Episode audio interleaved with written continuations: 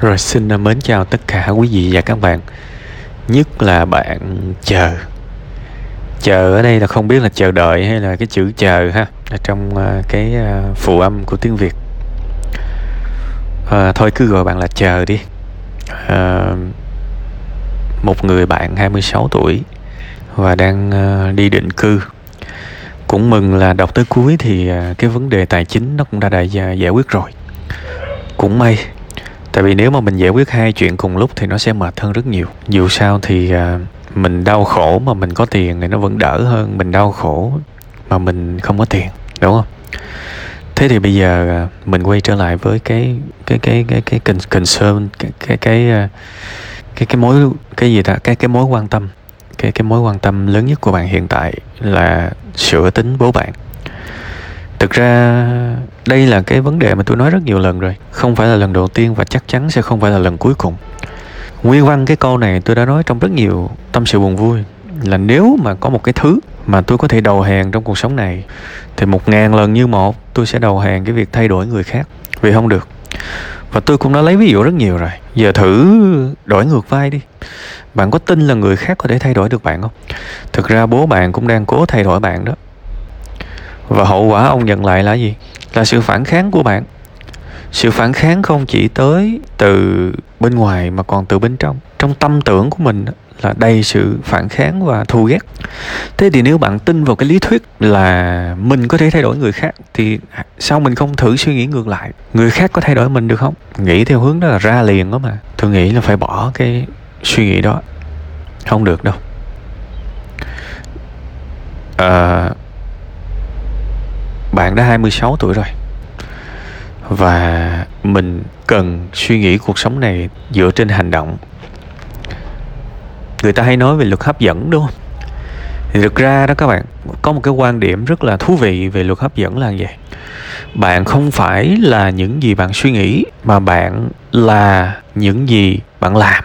Và nếu mà ai đó tin vào luật hấp dẫn thì tôi cho rằng cái điều này nó nó đúng hơn so với việc chỉ suốt ngày tự kỷ ấm thị.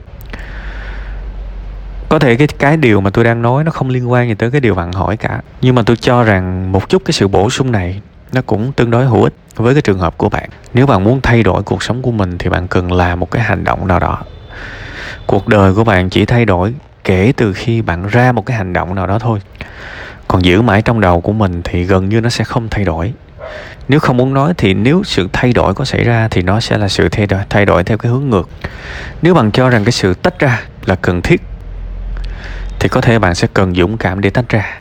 Có thể là không phải tách quá xa, nhưng mà tìm cho mình một chút không gian cho mình và mẹ mình thì điều đó cũng tốt.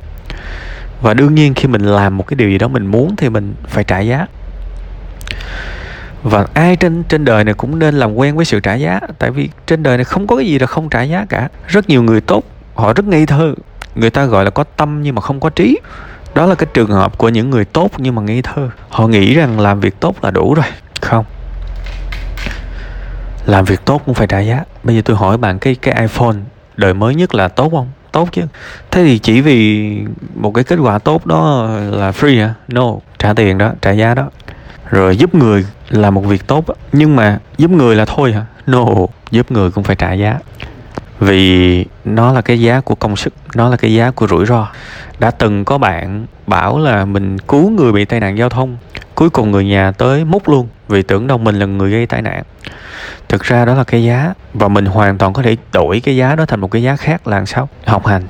Nếu mà mình kể cả làm người tốt cũng phải học nha. Và khi mà mình có học, mình đã nghiên cứu nhiều trường hợp rồi á, thì khi mà cứu người á, mình phải gọi liền công an khu vực, rồi đồng thời gọi người nhà, thì như vậy mình sẽ được bảo vệ.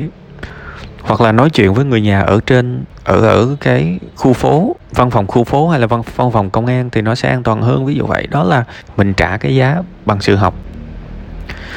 Thế thì nói cho các bạn hiểu là mọi thứ mình làm trên đời này đều phải trả giá kể cả đó là điều tốt. Nên mình có tâm nhưng mà mình cũng phải có trí là như vậy, ha. Mình có tâm nhưng mình cũng phải có trí. Chứ mình có tâm thôi thì nó cũng dễ hư hư lắm. Nhiều khi mình có cái ý tốt mình muốn giúp người khác nhưng mà mình chỉ có cái lòng thôi nó không làm được gì hết, tại vì nó thiếu cái trí. Nhưng mà ngược lại, cái người mà có cái trí mà thiếu cái tâm thì người này lại sinh ra nham hiểm và nguy hiểm. Nên mình phải có cả hai là như vậy. Thế thế thì quay trở lại câu chuyện của bạn. Tôi nghĩ rằng bạn rất muốn tách ra một chút xíu so với bố bạn. Thì có lẽ bạn sẽ cần phải làm điều đó và bạn cần lường trước những cái giá phải trả. Có thể là sự nóng giận có thể là sự uh, chửi này nọ. Bạn nhắm bạn chịu được cái điều đó hay không? Chịu được cái điều đó hay không? Nếu mà chịu được thì thực hiện thôi. Xem như đó là cái giá. Giống như một người phụ nữ các bạn. Các bạn thấy họ sinh con rất là vất vả rất là vất vả và nguy hiểm nữa. Bạn thấy là mang bầu 9 tháng 10 ngày và thai kỳ càng ngày thì cái bụng nó càng bự ra. Rất là mệt rất là stress rồi sinh con rất là đau đớn. Nhiều người sinh rất là khó nữa. Rồi sau khi sinh thì phải có thời gian hồi phục rồi cho con bú rồi không ngủ nghe được. Tại vì mấy cái năm đầu đời thì nó cứ quấy cứ khóc. Bạn thấy trả một cái giá rất lớn nhưng mà tôi tin rằng hầu hết những người phụ nữ họ chịu được. Có thể họ than thì ok than cho cho vui thôi nhưng mà họ trong thâm tâm của họ đó không phải là vấn đề. Tại sao? Tại họ biết đó là cái giá phải trả để có một đứa con và nó xứng đáng. À, đúng không? Thế thì, khi mà bạn nhìn một cái điều gì đó bạn phải chịu đựng là một cái giá mình phải trả, thì bạn sẽ cảm thấy nó nó nó rất là bình thường, mình có thể chịu được. Tại vì mình nhìn cái mình được á, mình thấy, wow, nó xứng đáng. Thì nhìn lại câu chuyện với bố bạn. Nếu mà bạn, cái thứ bạn muốn là a và bạn phải chịu một cái giá là b, thì làm ơn đừng có tư duy là, tại sao bố cứ cứ nhằn con hoài vậy? Tại sao bố không bao giờ hiểu cho nguyện vọng của con? Tại sao bố phải thế này thế nọ? Nếu mình nghĩ như vậy thì chẳng khác nào mình đi mua một cái iPhone. Mình rất muốn có cái iPhone đó. Thế thì chủ cửa hàng đổi tiền mình cái mình nói ủa ủa sao kỳ vậy? Sao sao cứ phải lấy tiền của tôi? Tại sao tôi phải trả cái giá này? Tại sao tôi, tôi thích cái này là được rồi? Tại tôi phải có được nó chứ. Và thậm chí anh còn phải ủng hộ phải vui vẻ cho tôi chứ. Tôi biết nó rất là nó rất là mắc cười cái này. Và cái sự so sánh này nó rất là nôm na và thậm chí nó có phần khập khiển nữa. Nhưng mà về diễn biến tâm lý là nó rất là giống cái điều đó luôn á các bạn cuối cùng hết thì các bạn đòi một cái điều gì đó có liên hệ với người khác thì các bạn sẽ phải chấp nhận cái phản ứng của họ. Và nếu mình xem ừ tôi đang trả giá, và cái này là phải có phải có, thì mình sẽ thấy nó bình thường. Giống như bây giờ, bạn về, bạn thiếu tiền, bạn về bạn xin tiền má bạn chẳng hạn, thì má bạn sẽ nhằn bạn. Thì nếu mình xem à muốn được má cho tiền thì phải bị má nhằn thế mình thấy à cái này cũng hợp lý, tại vì đó là cái giá phải trả. Câu chuyện của tư duy hết các bạn làm ơn nhớ nha. Mỗi thứ trên đời này đều phải trả giá mới có được. Thiệt và nếu mình xem đó là cái giá hợp lý thì mình sẽ không có gì phải phàn, phải phàn nàn. Và mình sẵn sàng trả cái giá đó. Đương nhiên trả giá cũng là một nghệ thuật bố bạn có thể nhằn có thể chửi có thể thậm chí là bạo lực. Thì mình cần phải có một kế hoạch để thuyết phục để chịu đựng để hồi đáp để né tránh. Thì bạn cần phải suy nghĩ. Ví dụ khi bố bạn chửi bạn thì bạn nghĩ sẽ làm gì? Bạn sẽ cãi lại hay bạn sẽ im lặng, dằn lòng mình và lẳng lặng bỏ đi. Hay là bạn sẽ nhủ rằng à mình có thể không sống với bố nhưng mà những lúc mà làm việc chung với ông, mình sẽ cố gắng hết sức để chăm sóc ông. Bù đắp lại cái khoảng thời gian thiếu vắng. Có nghĩa là bây giờ mình không còn quan trọng số lượng thời gian bên ông nữa, mà mình phải quan trọng chất lượng hơn. Có thể mỗi ngày hai bố con chỉ gặp nhau vài tiếng thôi nhưng nó chất lượng và mình tập, mình thử, mình quan tâm bố mình. Tại vì con người mà hung dữ thường thường là những con người không được quan tâm đó các bạn. Không được quan tâm đúng cách họ cô đơn, họ cảm thấy mình sống mà bị phớt lờ, lúc nào cũng bị phản đối. Đâm ra họ có muốn quậy lên, họ cũng muốn làm rần rần lên, họ muốn kiểm soát để làm gì để họ là người quan trọng. Nên đôi khi những cái người mà muốn kiểm soát người khác nhất lại không phải là người quá mạnh đâu. Thực ra đó là những người rất yếu. Vì cái người mạnh thực sự thì không cần phải kiểm soát ai hết giống như bây giờ bạn nuôi một con chim, mà bạn tin, bạn nuôi chim bồ câu này bạn thấy là thả nó ra, cứ đúng giờ đó là nó bay về, nó ăn ăn gạo, ăn hạt. Bạn tự tin lắm, bạn thả cửa thoải mái. Còn có những trường hợp mà cái cái lồng chim nó phải, thậm chí phải khóa lại hay là lấy kẽm cột lại luôn. Tại vì sao?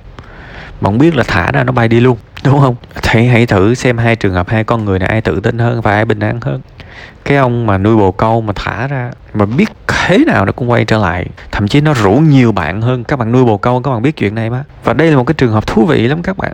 Bạn nuôi một con chim trong lòng, mãi mãi bạn chỉ có một con chim thôi. Nhưng mà bạn làm một cái tổ chim bồ câu ở trên đó, nhất là những người ở quê trời ơi các bạn ơi, nó, một khi mà nó quen đồ ăn rồi, nó kéo về, các bạn cho nó ăn, các bạn sạc nghiệp luôn. Nhưng mà đây là một hình ảnh thú vị. Ha, rất nhiều thứ tôi nói, nhiều hơn những gì bạn hỏi. Có lẽ thoạt nhìn, các bạn sẽ thấy là nó không cần thiết. Nhưng cũng mong bạn, nếu có thời gian, có thể nghe thêm lần nữa, thì nó sẽ có nhiều cái điều khác mà tôi nhắn nhủ. Cuối cùng hết, chúc bạn nhiều niềm vui, nhiều sức khỏe và sớm vượt qua cái bài toán cuộc sống này để đi đến những hạnh phúc cao hơn. Bạn ha.